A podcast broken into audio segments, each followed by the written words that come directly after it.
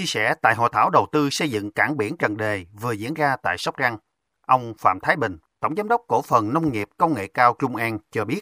đồng bằng sông Cửu Long là vừa thủy sản, vừa lúa gạo và vừa trái cây của Việt Nam. Trung bình mỗi năm, mấy chục triệu tấn hàng hóa của ba sản phẩm chủ lực trong khu vực được xuất khẩu bằng đường biển, cung cấp cho nhiều quốc gia trên thế giới.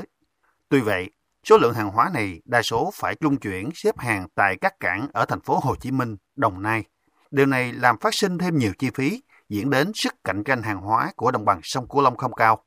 Riêng đối với doanh nghiệp của ông, mỗi năm lượng gạo xuất khỏi kho khoảng 200.000 tấn, tốn một khoản chi phí rất lớn cho khâu vận tải. Vì vậy, ông cho rằng cảng biển Cần Đề khi được xây dựng và đưa vào khai thác sẽ là mấu chốt của việc giảm chi phí cho doanh nghiệp và sự phát triển của người dân vùng đồng bằng sông Cửu Long. Còn nếu bây giờ mà chúng ta có một cái cảng Trần Đề thì nó ngay ở khu vực đồng bằng sông Cửu Long thì riêng cái cước phí vận chuyển không là chúng ta đã tiết giảm được khoảng 40%. Đây là một cái cước phí mà tôi chỉ nói tới 7 triệu tấn gạo thôi. Còn ở đồng bằng sông Cửu Long nó có hai cái vựa lớn nữa đó là thủy sản, rau củ và trái cây. Hai cái cái cái vựa này nó cũng không khác gì gạo nó cũng phải lên tới kể cả ba cái mặt hàng này thì nó lên tới mấy chục triệu tấn một một năm như thế mà chúng ta thấy là cái cước phí vận chuyển đó là chỉ tính riêng cái trung chuyển thôi nó đã là lên tới 40%. Còn nếu nói về thủy sản trái cây thì có khi lại đi bằng container lạnh nữa thì lại càng tiết giảm được nhiều. Thế chính vì thế tôi thấy là cái cái cái việc mà xây dựng cảng chân đề là một cái việc cần thiết. Ông Hồ Quốc Lực, giám đốc công ty cổ phần thực phẩm Sao Ta, tỉnh Sóc Trăng,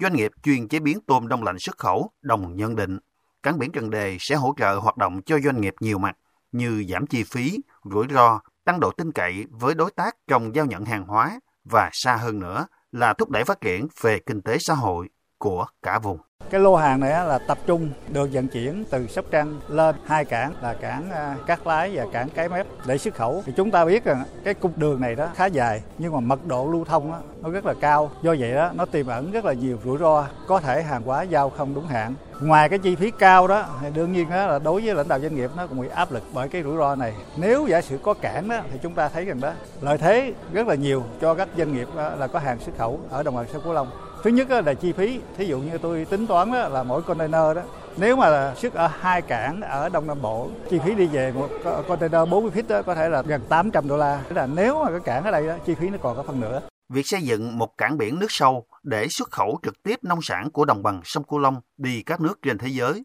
luôn là niềm mơ ước của công ty, doanh nghiệp và các địa phương trong khu vực. Cảng biển được đánh giá là một mắt xích vô cùng quan trọng trong chuỗi logistics và cần thiết để phát triển kinh tế biển. Ông Nguyễn Văn Thể, Bí thư Đảng ủy khối các cơ quan trung ương, nguyên Bí thư tỉnh ủy Sóc Trăng cho biết, dù có nhiều tiềm năng, thế mạnh, nhưng đồng bằng sông Cửu Long hiện nay chỉ chiếm tỷ lệ GDP chưa đầy 10% của cả nước. Đây rõ ràng là sự bất cập đối với một vùng đất được xem là trù phú và được thiên nhiên ưu đãi. Điều này chứng tỏ đồng bằng sông Cửu Long đang nghèo hơn so với cả nước, nghèo so với tiềm năng thế mạnh của vùng. Ông Thể nhấn mạnh. À, để làm một cái cảng cửa ngõ cho đồng bằng sông Cửu Long à, thì không có cái điểm nào tốt bằng Trần Đề Sóc Trăng. Và cũng khẳng định là nếu không có cảng này, thì đồng bằng sông Cửu Long sẽ mãi mãi nghèo. Sự bức xúc xã hội à, sự mất cân đối xã hội do thiếu việc làm hàng triệu lao động của vùng này phải đi Bình Dương Đồng Nai đi làm thuê ở các cái vùng khác và nó dẫn đến là bất ổn xã hội. Do đó phải nói là đảng và nhà nước cũng đã nhìn thấy chỗ này và cũng khẳng định là phải xây dựng một cái cảng cho đồng bằng sông Cửu Long và đó chính là đảng cảng Trần Đề. Thì tôi có thể nói là vị trí địa lý cũng như là vai trò lịch sử của cảng Trần Đề đó là cái việc tất yếu. Nếu mà chúng ta đầu tư sớm thì sẽ mang lại hiệu quả rất là cao. Chủ tịch Ủy ban Nhân dân tỉnh Sóc Trăng Trần Văn Lâu thông tin, hiện nay hơn 70% lượng hàng hóa xuất nhập khẩu của đồng bằng sông Cửu Long phải vận chuyển bằng đường bộ lên cụm cảng thành phố Hồ Chí Minh, làm tăng chi phí vận chuyển, mất nhiều thời gian, ảnh hưởng chất lượng hàng hóa, đồng thời tạo áp lực lên giao thông đường bộ. Trong thời gian vừa qua, đồng bằng sông Cửu Long đã được Trung ương rất quan tâm phát triển và đã ban hành nhiều chủ trương chính sách lớn. Bộ Chính trị đã ban hành nghị quyết số 13 và Chính phủ cũng ban hành nghị quyết số 78 về phương hướng phát triển kinh tế xã hội và đảm bảo quốc phòng an ninh vùng đồng bằng sông Cửu Long, xác định rõ đến năm 2030 phát triển cảng Trần Đề thành cảng đặc biệt và cửa ngõ vùng. Kết hợp việc quy hoạch, triển khai đầu tư hệ thống cao tốc trục dọc, trục ngang đồng bộ với hệ thống cảng, kỳ vọng sẽ giải quyết điểm nghẽn bấy lâu nay cho khu vực. Ông Trần Văn Lâu nêu rõ. Triển khai thực hiện nghị quyết của Bộ Chính trị, nghị quyết của Chính phủ, quyết định của Thủ tướng Chính phủ, tỉnh Sóc Trăng đã và đang tích cực phối hợp với Bộ Giao thông Vận tải khẩn trương hoàn thành trình phê duyệt các quy hoạch cụ thể để kêu gọi đầu tư cảng biển chân đề.